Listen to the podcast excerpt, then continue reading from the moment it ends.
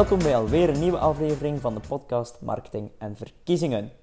Deze keer laten we Kai Leers aan het woord. Hij is auteur van het boek Megafoonpolitiek en is onder andere ook politiek consultant. Ik raad jullie zeker aan om de volledige aflevering te beluisteren, want zeker op het einde komen er enkele boeiende inzichten. Zo hebben we het onder andere over het belang van een duidelijke strategie, een duidelijke focus. We maken enkele vergelijking met Nederland en Vlaanderen. Voor mij een zeer waardevolle aflevering voor alle mensen die iets in politieke communicatie doen. Ik wens jullie alvast heel veel inspiratie en als ik jullie met iets kan helpen, dan mogen jullie mij altijd contacteren via reinoud.exposure.be. Bel me gerust op, stuur een berichtje via Facebook. Ik help jullie graag verder. Goedemiddag Kai. Goedemiddag. Fijn dat je even wel tijd vrijmaakt voor alweer een nieuwe aflevering van de podcast Marketing en Verkiezingen. En laten we starten met jezelf even te introduceren. Ik ben Kai Leers, ik ben uh, sinds vandaag 43. Uh, ah, dat wist ik niet. Gelukkig verjaardag. Dat maakt niet uit, dankjewel. Uh, en ik ben in het dagelijks leven communicatieadviseur en ik ben schrijver van het boek Megafoonpolitiek, dat in februari is uitgekomen hier in Nederland. Um, en dat is eigenlijk een boek bedoeld, een beetje, nou een beetje, dat is eigenlijk een boek bedoeld voor leken. Dat zijn, dat wil zeggen, kiezers uh, um, die wel iedere verkiezing gewoon gaan, gaan stemmen, of misschien niet. Uh, en, maar die niet heel veel weet hebben van uh, wat er eigenlijk achter de schermen gebeurt.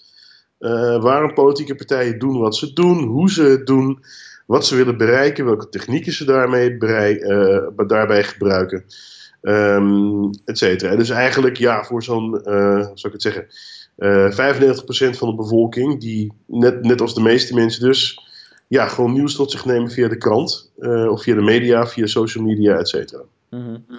En um, ja, je, je, zegt van uh, een beeld. Ja, eigenlijk geef je een beeld achter de schermen in je boek. Ja.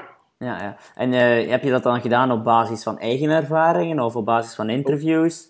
Ook, nee, ook. vooral op um, eigen ervaringen. Ik ben uh, onder andere politiek, geweest, politiek actief geweest als medewerker voor de Partij van de Arbeid hier in, in Nederland. Um, en ja, kennelijk heb ik daar een soort van talent voor, voor politieke communicatie. Dus her en der heb ik mensen ook wel van advies voorzien van voor diverse partijen. Um, ik heb me door de jaren heen gewoon verdiept in politieke communicatie. Wat erbij komt kijken, wat er niet bij komt kijken, wat werkt, wat niet werkt. En ja, ik schijn daar een soort van de knobbel voor te hebben. Dus uh, En, en uh, je hebt dus uh, ja, bij PvdA gewerkt en uh, nog voor je boek andere mensen geïnterviewd? Of gaat het vooral over de meer PvdA-kant? Nee, ik heb uh, gewoon door de jaren heen uh, diverse mensen uh, uit diverse partijen, maar ook mensen die niet direct voor partijen werken, maar voor bureaus bijvoorbeeld, die, die, die ook bezig zijn met politieke communicatie leren kennen, politici dus leren kennen, um, campagnemensen voor diverse partijen leren kennen. en op basis van, ja, toch vooral informele gesprekken heel veel kennis opgedaan. Um, over hoe zij te werk gaan, uh, hoe ze het doen, wat hun gereedschappen zijn.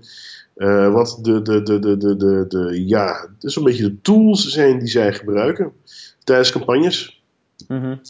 En, en nu werk je als freelance consultant?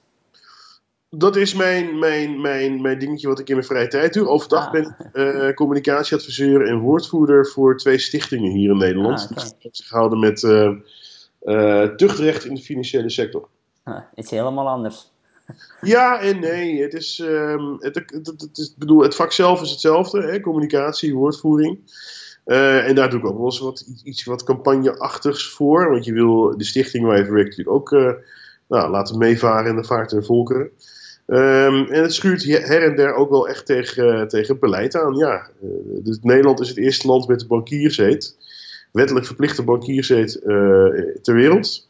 En overigens, ik ben uh, een paar weken geleden, anderhalf maand geleden, bij een hoorzitting geweest in het uh, Belgisch parlement in Brussel. Mm -hmm. Want als het goed is, gaan jullie ook een bankierseet krijgen. Aha, dus, okay. dus, in België wordt dat, uh, gaat dat politieke spel nog gespeeld worden. Want je gaat natuurlijk ongetwijfeld voor- en tegenstanders krijgen.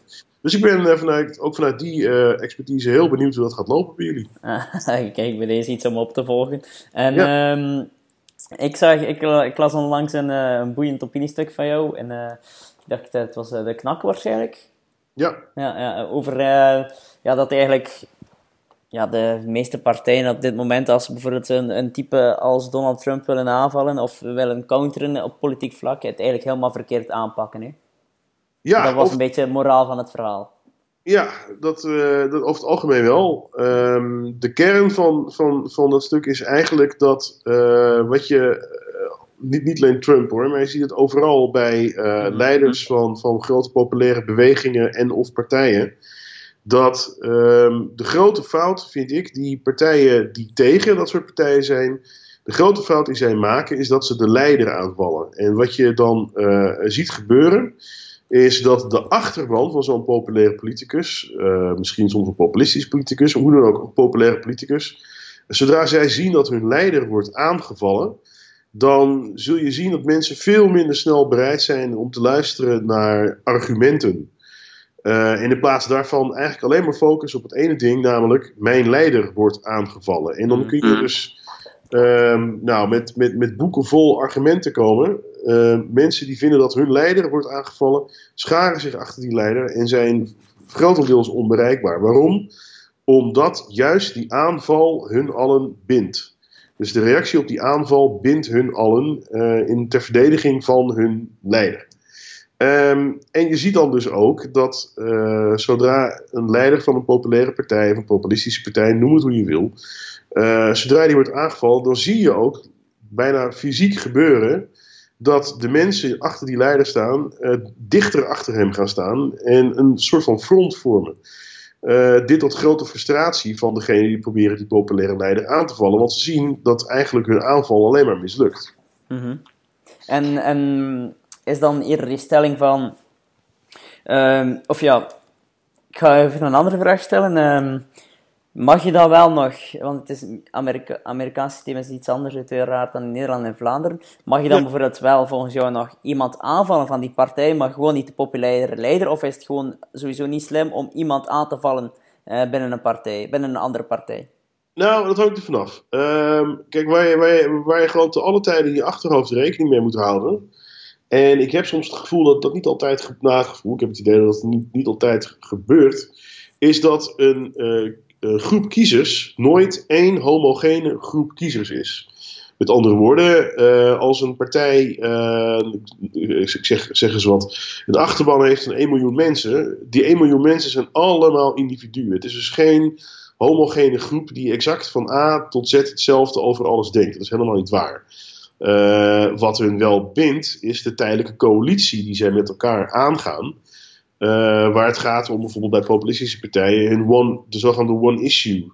Uh, bijvoorbeeld hier in Nederland heb je partijen als de PVV en het Vorige Democratie. nou, dat zijn partijen waarvan we toch wel zeker kunnen stellen dat die zeer uitsluitende ideeën hebben over waar het gaat om immigratie en integratie en asielzaken. Wat die achterbannen van die partij bindt, is dat ene onderwerp. Bijvoorbeeld de PVV hier in Nederland um, uh, is zeer duidelijk gekant tegen de islam. willen de islam eigenlijk gewoon het liefst uit Nederland weren. Um, en je ziet dat, dat die kiezersdoelgroep die de PVV steunt, zich daarin verbonden weet. Daarin steunen ze dan de leider van, van die partij, ook de Geert Wilders van de PVV. Maar dat wil niet zeggen dat uh, op het gebied van zorg, op het gebied van pensioenen, op het gebied van uh, sociale zekerheid, dus uitkeringen, et cetera, uh, gebied van economie, dat die mensen al, ook allemaal op die vlakken hetzelfde denken met elkaar. Dus dat moet je onthouden. Um, dus als jij een partij als de PVV, als de, als de FVD, maar ook een partij als hier in Nederland de SP of nou, verzin maar een partij als je wil proberen uh, die partij een kopje kleiner te maken, om het zo maar te noemen, te noemen dan is het dus contraproductief om de leider van die partij aan te vallen. Want dan geef je de, de achterban een vrij brief om alle twijfels te laten gaan en achter hun leider te gaan staan. Ga je echter uh, ieder groepje van dat, die kiezerscoalitie die achter die leider staan, direct aanspreken op de vlakken waar hun ideeën divergeren, dan, uh, loop je, uh, dan heb je een grotere kans om je achterban te verdelen. En misschien zelfs wel wat van die kiezers naar je toe te trekken. Maar hoe dan ook, je hebt, maakt een grotere kans om je achterban te verdelen dan wanneer je de leider aanvalt. Mm En, concreet voor, kan je dat concretiseren in Nederland? Of bijvoorbeeld met de PVV? Ehm, nou, de afgelopen verkiezingen waren in 2017. Uh, toen zou je, ja, daar zou je kunnen zeggen: nee, wacht even. Een ander voorbeeld is eigenlijk uh, wat Geert Wilders van de PVV zelf gedaan heeft. Ja. Dat is eigenlijk een sterker voorbeeld. Dat is niet van de afgelopen verkiezingen, maar alweer een paar verkiezingen geleden. Geert Wilders um, had door dat hij met zijn ene one-issue standpunt, namelijk anti-immigratie, anti-islam, wat eigenlijk hetzelfde standpunt is, uh, dat hij daarmee aan een kiezersplafond zat. Hij, zat, hij schommelde steeds zo rond de 15 à 20 zetels. Uh, daar kwam het steeds op uit. Um, toen bedacht hij zich, ja, als ik een groter kiezerspotentieel wil aanboren, dan moet ik dus ook meer onderwerpen op tafel leggen waarmee ik ook andere kiezersgroepen kan aanspreken. Nou, dat heeft hij gedaan. Want opeens begon hij uh, heel erg veel, uh, of heel erg vaak eigenlijk, te, te praten over de zorg. Um, en daarbij kopieerde hij dan eigenlijk, en dat kun je echt wel zo stellen, uh, standpunten van de Socialistische Partij, die in het politieke spectrum helemaal aan de andere kant staat. Um, je kunt zeggen dat de PVV staat echt helemaal aan de rechterkant van het spectrum, politieke spectrum. En de SP staat helemaal aan de andere kant van het uh, politieke spectrum, namelijk echt helemaal aan de linkerkant. Uh, maar waar PVV-kiezers en SP-kiezers elkaar redelijk kunnen vinden, is de zorg over de zorg. En dan met name het veiligstellen van de ouderenzorg. Dus met andere woorden, Geert Wilders die richtte zich heel specifiek op een deel uh, van de kiezersgroep, uh, of de kiezerscoalitie, die achter de SP stond. En dat heeft hem ook redelijk wat succes gebracht, want op een gegeven moment zag je in verkiezingen en in peilingen dat zijn um, kiezersplafond opeens van, van, 15, van tussen de 15 en de 20 naar tussen de 20 en de 25 ging. En later, na verkiezingen, als er verkiezingen zijn, dan kun je kijken waar kiezers heen gaan. Uh, zag je ook echt, en dat zie je nog steeds wel op bepaalde momenten, een overloop van kiezers van de SP naar de, helemaal naar de andere kant, naar de, naar de PVV ging. Dus daar heeft hij echt heel, heel veel succes mee gehad. Dus dat is een, denk ik, echt een sprekend voorbeeld van hoe je uh, in de Europese context, dus niet Amerikaans, maar in de Europese context, uh, hoe dat kan werken. Mm -hmm. Ja, het is eigenlijk um, ook uh, iets dat je heel makkelijk, volgens mij toch heel makkelijk kan toepassen via Facebook. Hè? Omdat je dan veel makkelijker via gerechte advertenties die doelgroepen kan aanspreken, volgens mij. En, uh, en dat is echt iets wat ik aanraad, dan, uh, nu ook in de Vlaamse verkiezingen, is eerst ga even gaan zoeken, bijvoorbeeld, die gemeenschappelijke punten, uh, waar je, ja, als je dan natuurlijk in een Amerikaans systeem is het iets, iets meer gepolariseerd, maar in een meerpartijenstelsel heb je ja, mensen die in je vijver zitten, maar misschien op een andere partij gaan stemmen. Maar je kan wel de raakvlakken gaan zoeken. En ik vind het veel interessanter om vooral de raakvlakken te gaan benaderen met elkaar, in plaats van altijd inderdaad die leider van de ander te gaan aanvallen. Hè. Ja, want dan, dan, dan polariseer je. En mm. um, kijk, de leider van een andere partij aanvallen heeft eigenlijk alleen zin um, wanneer jij voor jouw eigen achterban uh, of populairder wil worden onder je eigen achterban. Bijvoorbeeld, hier in Nederland uh, heb je dan dus de PVV, laten we even daarbij blijven. En je hebt ook een partij als, uh, nou, hoe noemen ze wat, GroenLinks. Dus een beetje hypothetisch, maar het, is eigenlijk, het schetst wel hoe, hoe, hoe die kiezersgroepen zich tot elkaar verhouden. Um, GroenLinks is in alles het tegenovergestelde van de PVV. En de PVV is in alles het tegenovergestelde van GroenLinks. Dus wanneer heeft het nou zin voor de leider van GroenLinks om de PVV aan te vallen? Uh, als de leider van GroenLinks in zijn, de ogen van zijn achterban gezien wil worden als de bestrijder van de PVV. Ja, dan, alleen dan heeft het zin om de PVV aan te vallen. Maar dat heeft dus ook alleen zin als jouw doel is om mensen te bereiken die zich in het linkerspectrum van de politiek zitten, als, GroenLinks. Dan heeft het zin. Maar wil jij proberen uh, de PVV kleiner te maken, uh, door bijvoorbeeld kiezers, kiezersgroepjes van de PVV naar jou toe te trekken. Ja, dat heeft als voor een partij als GroenLinks helemaal geen zin. Want er is wel één ding wat een heleboel PVV, maar veruit de meeste PVV-kiezers uh, verenigt. En dat is een absolute weerzin tegen alles wat GroenLinks is. ja. Ja. Dus, uh, dus, dus dan, alleen dan heeft het aanvallen van de leider wel zin. Namelijk het vergroten van je eigen achterban. Mm -hmm. Dat is eigenlijk gewoon um, ja, een belangrijke theorie uit de sociale psychologie. Uh, als, je, als je mensen van een groep aanvalt, maak je gewoon de groep sterker. Ja, ja dan, nou dat is dus, nou ja, je, je noemt het nou zelf, psychologie. Ehm, en dat is wel iets wat de afgelopen jaren steeds prominenter is geworden in de politieke communicatie. Zeker in de Verenigde Staten, maar ook in uiteraard uh, Groot-Brittannië rondom Brexit. Uh, als je gewoon jezelf op de hoogte stelt van niet alleen de verkiezing van Donald Trump hoor, maar ook bijvoorbeeld de Brexit-campagne. Uh, dat is één en al, dat zijn één en al campagnes gevoerd op gevoel. Gevoel, gevoel, gevoel. Dus psychologie. En uh, ik denk dat je wel kunt stellen dat de afgelopen tien jaar politieke campagnes, gespecialiseerde politieke campagnevoerders, ehm, zich steeds bewuster zijn geworden van het element van sociale psychologie. Mm. Dus wat je zegt is helemaal waar. Ehm, en kijk, voor iemand die, die al 30 jaar in de marketing werkt, bijvoorbeeld, is het allemaal gesneden koek. Ik bedoel, iedere marketeer en iedere, iedere advertentie in reclamebureau kan jou, zal jou vertellen. Als jij een auto wil verkopen aan iemand, dan moet je uh, die auto verkopen aan het gevoel van die persoon. Uh, mensen kopen Apple-producten omdat ze Apple gewoon qua gevoel lekker vinden. En daarna, die oude redenatie, daarna komen ze dan met de argumenten waarom ze het Natuurlijk, ja. Uh, waarom mensen een BMW kopen in plaats van een, van een nou ja, verzin is iets van in plaats van een Eerst het emotionele brein, dan de neocortex. Ja, eerst het emotionele brein. Dus, dus, dus, en dat, dat is dat iedere, iedere marketeer in de commerciële omgeving kan je dat, dat, nou, dat verhaal is, is al 50, 60 jaar oud, dat weet iedereen. Um, de mensen hebben daar zelfs, uh, economen die dat al hebben uit, uitgevogeld, hebben daar zelfs een Nobelprijs voor gekregen. Absoluut. Maar uh, um, in de gek genoeg is de politieke communicatie is dit iets wat de afgelopen tien jaar wel echt, um, uh, ja, wat je, wat, je heel veel, wat je heel veel terugziet. Je ziet in het verleden zie je wel her en der hoor. Ik wil het is echt niet zo dat het allemaal opeens nieuw is. Her en der zie je ook heus um, uh, hoe, hoe, hoe, politieke partijen of kandidaten, uh, met name de Verenigde Staten overigens, maar daar heel veel gebruik van hebben gemaakt. Uh, een hele bekende is natuurlijk It's Morning in America van Ronald Reagan in 1984 voor zijn herverkiezing. Dat is, dat is een heel bekend reclame- of campagnefilmpje niet voor niets, want dat sprak 100% het gevoel aan. Mm. namelijk Reagan, je moest een goed gevoel krijgen bij Ronald Reagan. Nou, dat is gelukt. Maar dat, dat was nog, dat, dat, dat, zo zie ik het dan althans, dat, dat zijn nog um, blipjes op, de, op het radarscherm. Wat je nu ziet is echt in mijn optiek althans, maar ik zie dat ook terug in wetenschappelijke onderzoeken, papers die ik heel veel lees. De onderzoeken die gedaan worden, dus naar campagnes, hoe dat werkt.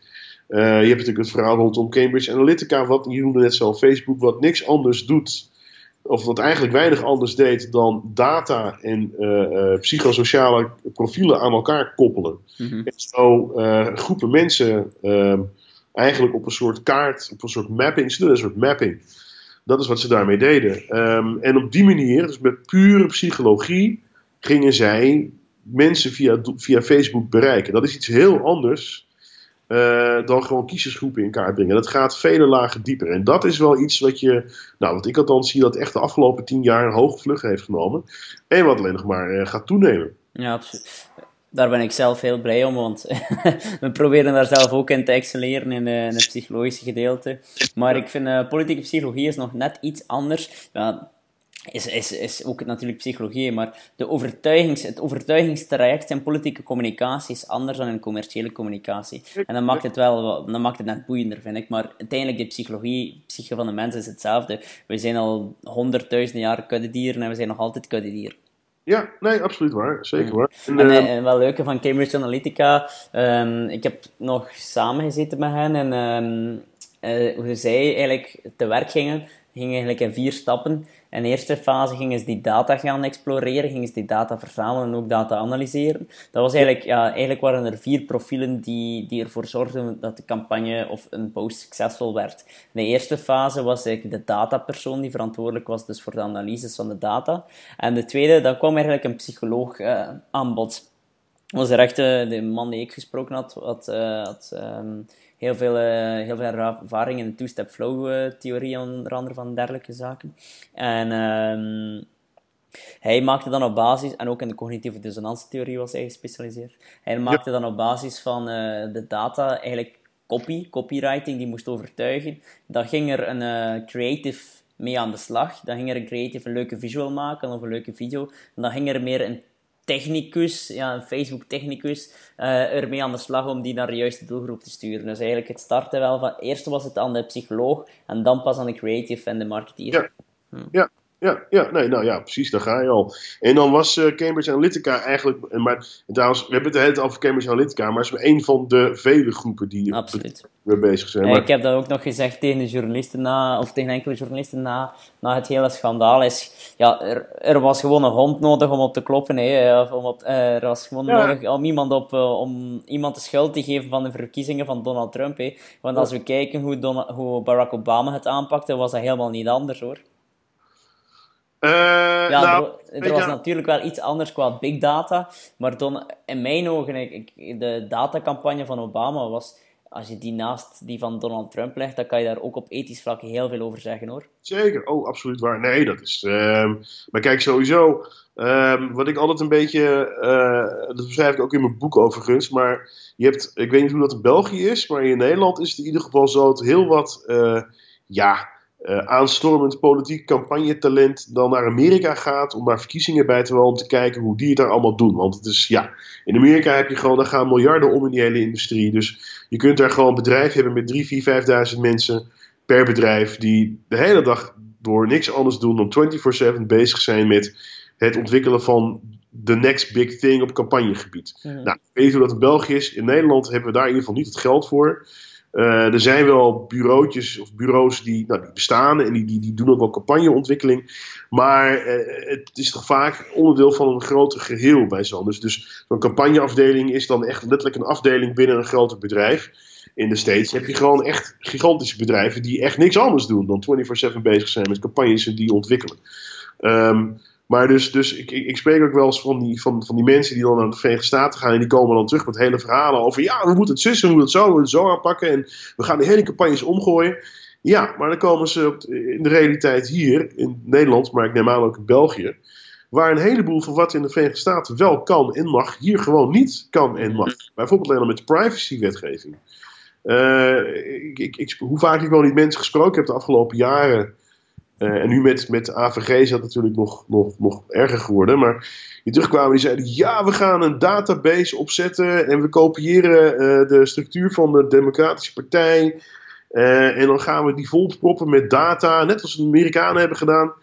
Ja, nou, want dat mag dus gewoon allemaal niet hier in Nederland. Nee, en, en, en in Nederland staan jullie wel nog een, een, een paar stapjes voor op Vlaanderen. En en in Nederland is er qua privacy zelfs uh, is het nog iets minder streng dan in Vlaanderen. Bij jullie kan je bijvoorbeeld veel meer gegevens vinden over de verkiezingsuitslag per, per stembus. Bij ons is dat uh, zelfs niet mogelijk. Dus, oh ja? Uh, ja, nee, nee. Jullie kunnen per stembus weten wat de verkiezingsuitslag was. Hè? Oh, oké. Okay. Ja, wij, ja. wij, kunnen, wij, wij kunnen dat niet opvragen, dat is geheim. enkel per gemeente of per kanton of per district uh, dus uh, dat is iets helemaal anders. Dus uh, bijvoorbeeld bedrijven die in Nederland gespecialiseerd zijn in big data. En dan vooral ground campaigning, dus een combinatie van big data en offline campagne voeren. Bijvoorbeeld van waar zitten er meest mensen die kans maken om op mij te stemmen. Zij, ja. zij hebben mij nog verteld van ja, we kunnen gewoon niet naar Vlaanderen gaan omdat er, omdat er veel te weinig data beschikbaar is. Dus wij, wij, lopen, wij zitten nog in de fase van eerst kijken om data te verzamelen. Ja, ja, en dat betekent dus, nou, dan, neem ik aan dat, uh, als dat zo is in Vlaanderen, dat Vlaamse uh, politieke partijen dus zich ook veel meer bezighouden met zelf maar proberen in kaart te brengen wie waar zit.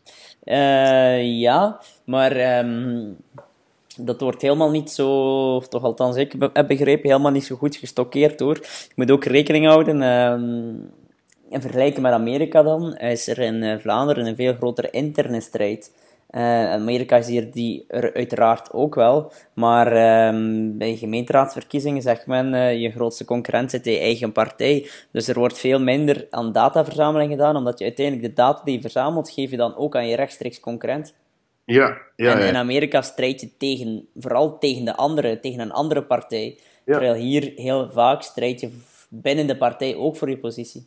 Ja, ja, dat is waar. Dat is zeker Mm, waar. Dus eh, is het gewoon, ja, die interne concurrentie die zorgt er heel vaak voor dat die data gewoon niet goed wordt beheerd. En er, er zijn verhalen, ja, er zijn genoeg verhalen, maar die kan ik in deze podcast misschien niet zeggen. Oké. ja, moet je me even na de podcast ja, voilà, voilà. En andere mensen die ze willen horen, moeten misschien maar even dan eh, op koffie komen. Eh, Nee, ehm, ja, nee, dus eh dat is wel een hele leuke. Dataverhaal is, is heel belangrijk, maar zoals je zegt, je, je kan het Amerikaanse model niet kopiëren naar, naar een, eh, een Benelux-model. Nee, nee, het enige waar Amerikanen weer wel goed in zijn, en dat is ook weer als gevolg van die, nou ja, die, gewoon die industrie waar heel veel geld in omgaat, en mensen die al die, die zeeën van tijd hebben gedaan bezig te houden, eh, is storytelling. Eh, daar zijn Amerikanen echt fantastisch in. Dat zijn ze, dat zijn ze van oudsher al. De American Dream.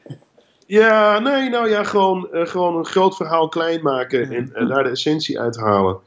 Eh, en daarop blijven hameren. Ik bedoel, ik weet niet hoe het in Vlaanderen is, maar in Nederland.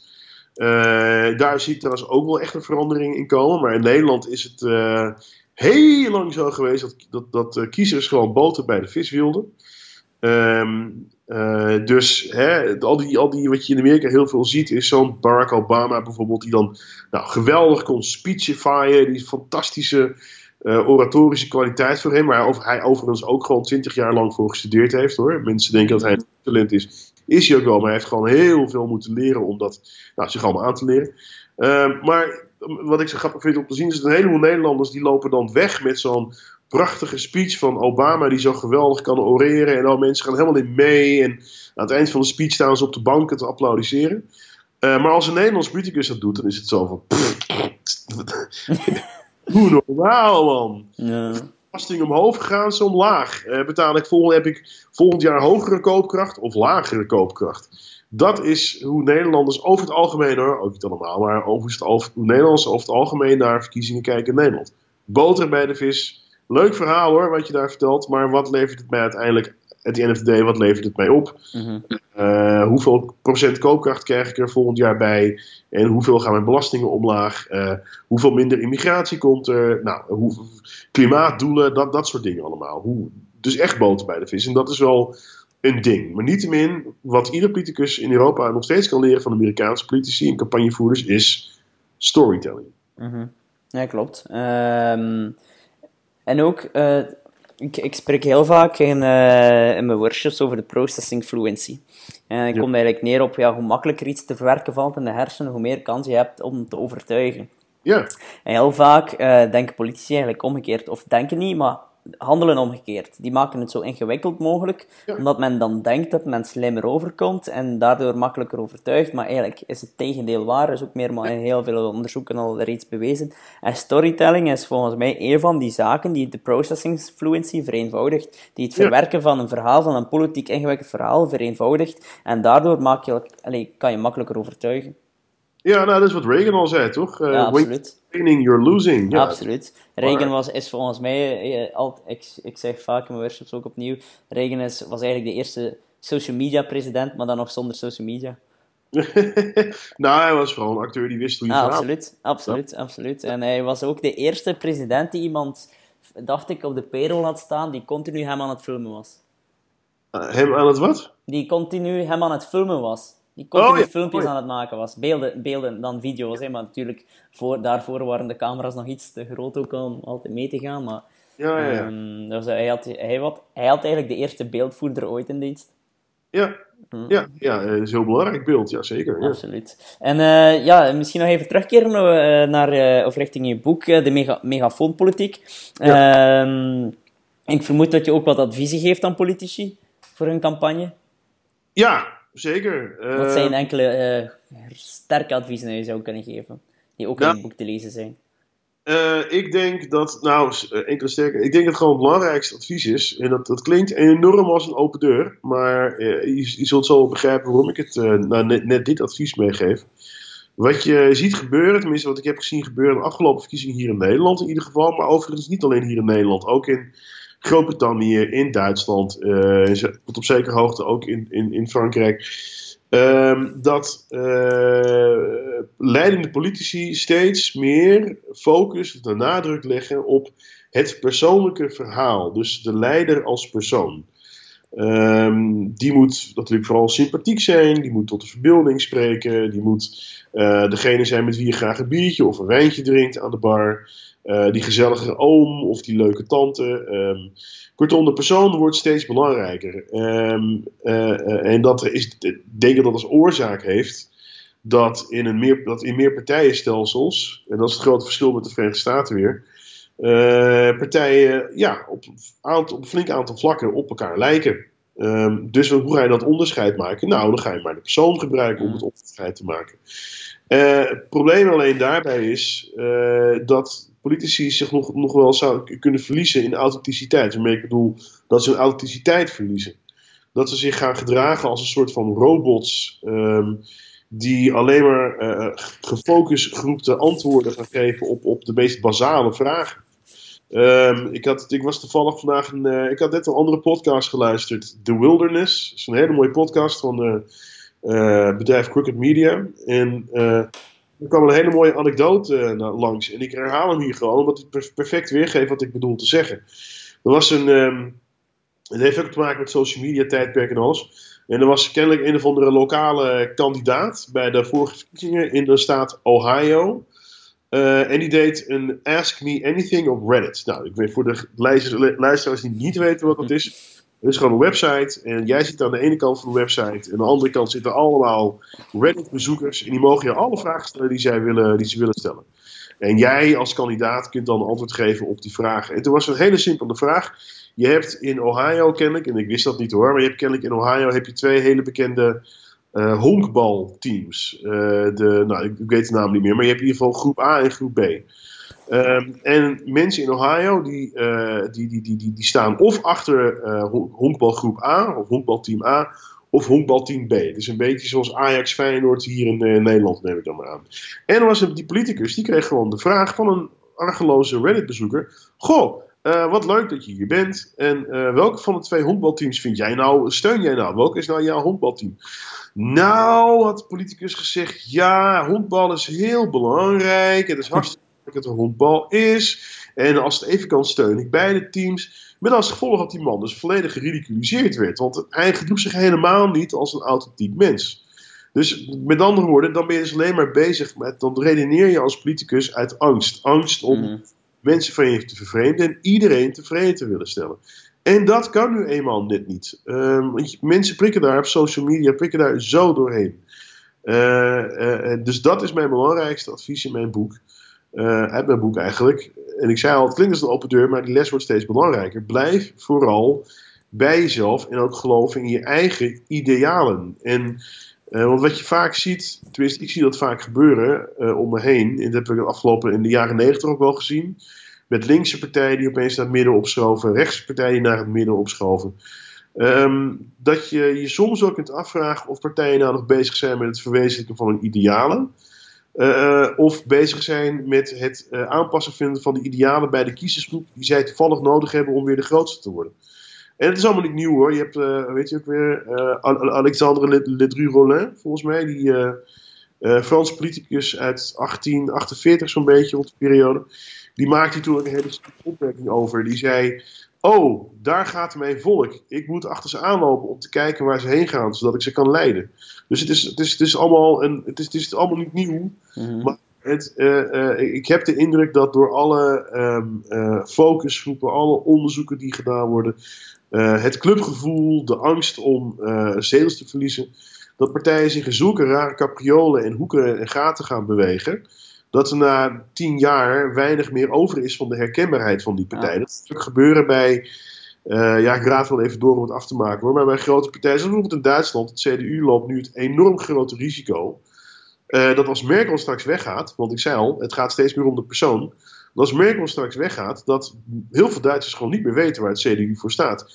Die signalen zie je nu al. In mijn boek schrijf ik ook over uh, een journalist in Nederland die um, uh, uh, leidende figuren binnen de VVD is. Momenteel de grootste regeringspartij. De afgelopen 15 jaar zijn ze al even de grootste partij in Nederland. Ze zitten al de afgelopen negen jaar als grootste partij in de regering.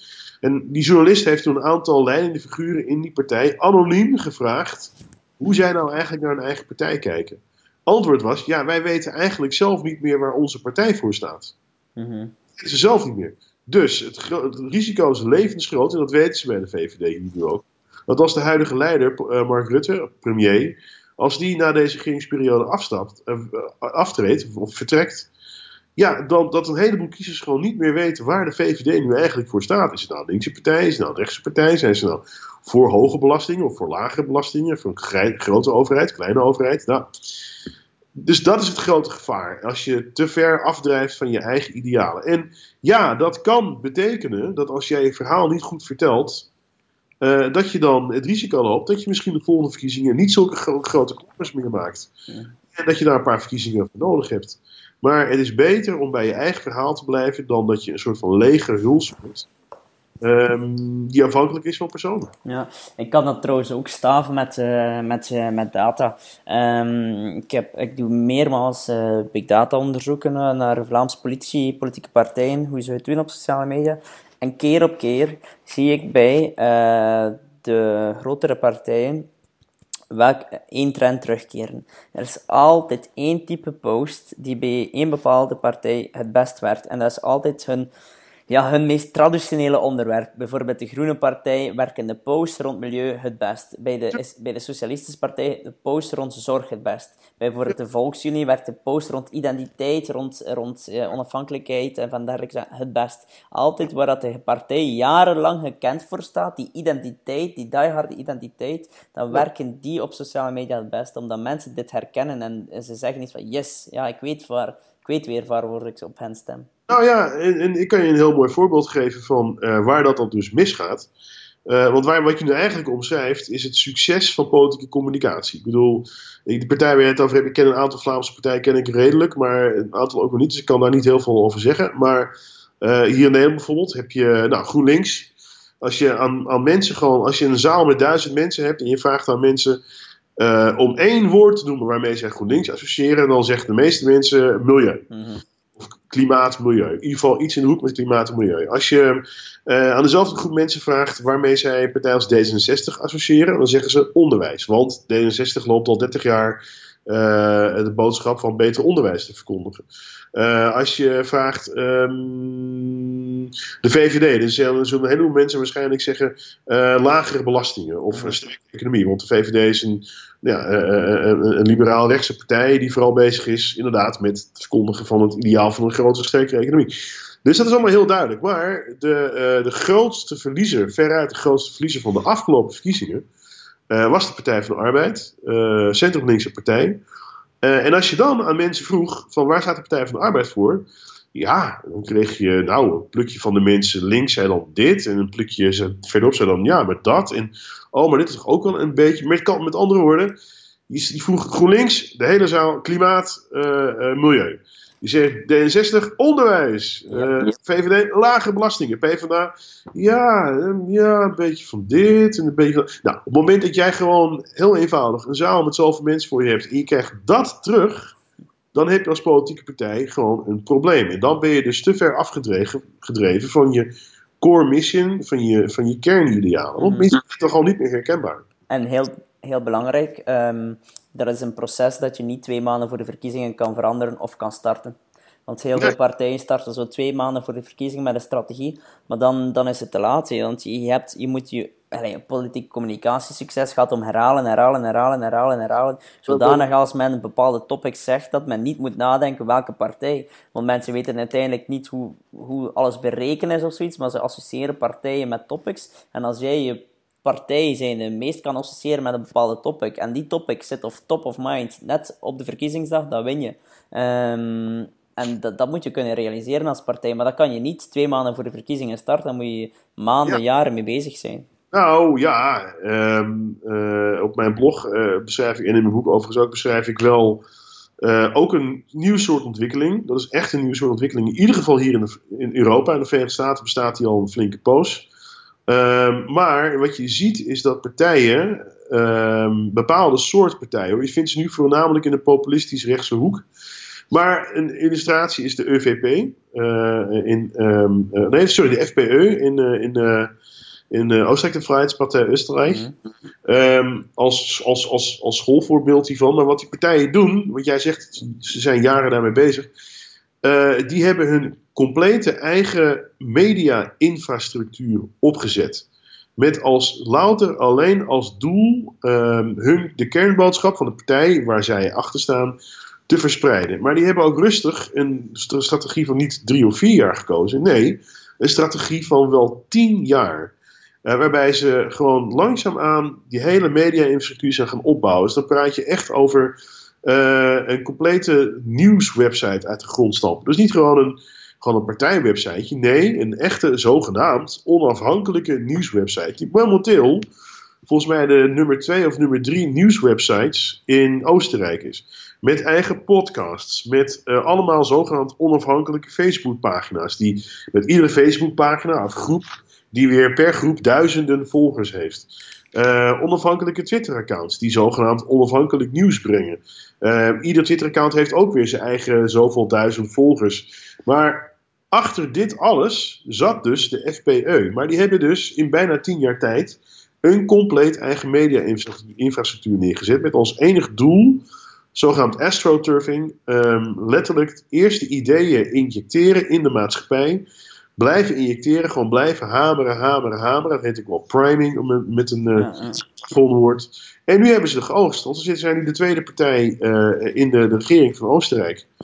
Um, en dat is niet alleen die partij die dat doet, Steve Bannon. Waar ik ging net zeggen, dat is uh, het hele verhaal van Breitbart Media. En, ja. en Oliver Stone ook een beetje. Ja, maar, maar Breitbart was dan nog echt gewoon een beweging. het verschil tussen een Breitbart um, is dat de, de en zo wat de, dat de FPE heeft gedaan, is dat de FPE gewoon echt als partij uh, die hele media-infrastructuur heeft opgezet. Kijk, Breitbart is gewoon ontstaan vanuit een soort van rechtsreactionaire beweging. Mm-hmm. Van boze, nare, boze mensen die, uh, die nou, begonnen zijn. En die vonden later hun, hun, hun kandidaten wel. Um, maar dat is echt maar bij de FPE, en dat zie je veel vaker gaan, zien gaan gebeuren. In Polen gebeurt het ook al. Daar wordt alles van A tot Z gewoon geregisseerd door de FPE. En, dat kwam pas allemaal uit ehm, toen uh, twee journalisten uh, uh, een afspraak maakten met de. of dachten dat ze een afspraak maakten met de communicatiedirecteur van die grote zogenaamde onafhankelijke nieuwswebsite. En wie liep daar binnen? De communicatiedirecteur van de FPE. Dat was niet zo bedoeld. Ze hadden zich vergist, de FPE. Dus toen wisten die journalisten meteen hoe laat het was. Die hebben toen alles uitgevogeld, uitgedokterd. Die hebben alles in kaart gebracht.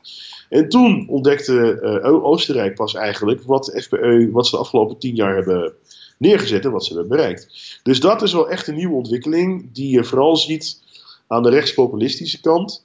Um, en dat is een uh, spel dat uh, de andere partijen, de andere ideologische hoeken, zeg maar, tot nu toe laten liggen. Die zijn toch nog veelal bezig met uh, nou ja, wat jij net zegt, um, drie, vier maanden een campagne voeren via de eigen kanalen, via Facebook of Twitter of zo. Uh, en dan maar hopen dat de pers het oppakt, zodat ze een breder publiek bereiken. Um, maar waar ik, en dat is een andere tip die, tip die ik dus ook zeker mee wil geven aan, aan partijen. Uh, doe, leer gewoon van wat anderen doen en richt ook je eigen media-infrastructuur op. Ja, dat kost geld. Uh, bij de FPE bijvoorbeeld is nog steeds onduidelijk waar nou de miljoenen vandaan kwamen die dat allemaal hebben bekostigd. Dat moet ergens vandaan komen. Maar je kunt niet meer volstaan met gewoon een paar Facebook-accountjes, hoeveel volgers je ook hebt, en een paar Twitter-accountjes. nee, je moet je eigen media-infrastructuur op gaan zetten. Ja, dus hier in Vlaanderen is er ook wel al een partij mee bezig uh, om iets, nog niet in die groot worden, maar toch uh, ook wel met echt zo'n eigen filmstudio en zo. Uh, of een eigen studiootje te ontwikkelen. Dus daar zijn we mee bezig, maar helemaal niet in die groot worden. En wat partijen ook uh, te veel doen, is zich laten beïnvloeden door opiniepeiling, door korte opiniepeiling. Uh, bijvoorbeeld, een bepaalde partij uh, ziet dat bij een concurrent een bepaald topic aanslaat, dan gaan ze weken voor de verkiezingen nog snel ook op dat topic beginnen schieten. Maar dan ben je te laat, dan ben je te laat. Dan kan je inderdaad niet meer naar priming geweest, dan kan je niet meer top of mind zetten op dat onderwerp. En dan, dan maak je eigenlijk dan prime je eigenlijk het onderwerp en maak je reclame voor je concurrent. Want ze linken de, het topic met je concurrent en je primet het onderwerp en je maakt reclame voor de concurrent.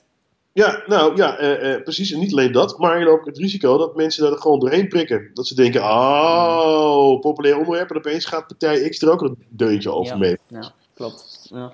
Eh, zeer boeiende podcast is dit uh, aan het worden. Uh, ik denk uh, dat, uh, Kai, dat we stilaan moeten afronden. Ehm, dat, we, ja. dat het tijd wordt voor de power tip. Wat is jouw ultra tip um, voor de luisteraar? Mijn ultra tip voor de. Ja, oh ja, nou ja, die heb ik eigenlijk al weggegeven. en dat was? wees, ja, ja, wees, wees, wees dus vooral. En ik bedoel, je zei in het voorgesprek volgens mij dat. Um, uh, luisteraars van deze podcast zijn politici, journalisten mm -hmm. in Vlaanderen. nou ja, ik zou me dan willen richten tot, tot, tot, tot, tot dames en heren politici in Vlaanderen. hou je ogen op de bal. Wat, wat, jij zelf ook zegt. Um, blijf vooral bezig met de langere termijn. Maar blijf bovenal dicht bij je idealen, je core mission. Want als je die uit het oog verliest, dan is het een kwestie van tijd tot je kiezers die ook uit het oog verliezen. En als dat zo is, dan ben je dan ben je weg. Want vergis je niet, waar ik het net over had eerder in de podcast. Hè, al die partijen die, nou, die, die, die, die, die geassocieerd kunnen worden met één woord. Ja, die, zijn er wel 20, 30 jaar mee bezig geweest om die boodschap in de hoofden van mensen te krijgen. Dat is niet van de een op de andere dag gerealiseerd. Dus als jij als partij, in dit geval bijvoorbeeld de Partij van de Arbeid in Nederland, die de verkiezingen zo zwaar verloren heeft. Als jij erin slaagt om jouw communicatie, je politieke legacy van 40, 50 jaar um, te verspelen. Als mensen gewoon niet meer weten waar je partij voor staat. En je realiseert je tegelijkertijd dat je nou, minstens 20 jaar nodig hebt gehad om die boodschap tussen de oren van mensen te krijgen. Dat de kans vrij groot is dat je dus weer 20 jaar bezig bent voordat mensen weer weten waar je ook weer voor staat. Dus realiseer je dat. Blijf daarom heel dicht bij je boodschap. Dat is een hele belangrijke tip volgens mij, waar uh, vele, vele partijen nog uh, van kunnen leren, denk ik. Oké, okay, nou. Mooi, mooi, mooi om mee te eindigen. Dankjewel Kai voor uh, je boeiende inzichten en je vele tips. Tot de volgende. Ik hoop dat jullie het ook zo boeiend vonden. Als jullie nog meer informatie willen, neem dan dus zeker een kijkje op www.exposure.be. Ik deel er ook heel wat blogberichten over neuromarketing, sociale media en politieke communicatie.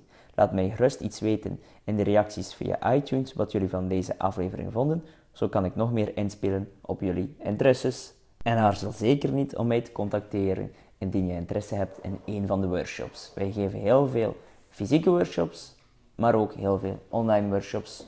En alvast nog heel veel succes in alles wat je doet. Tot de volgende!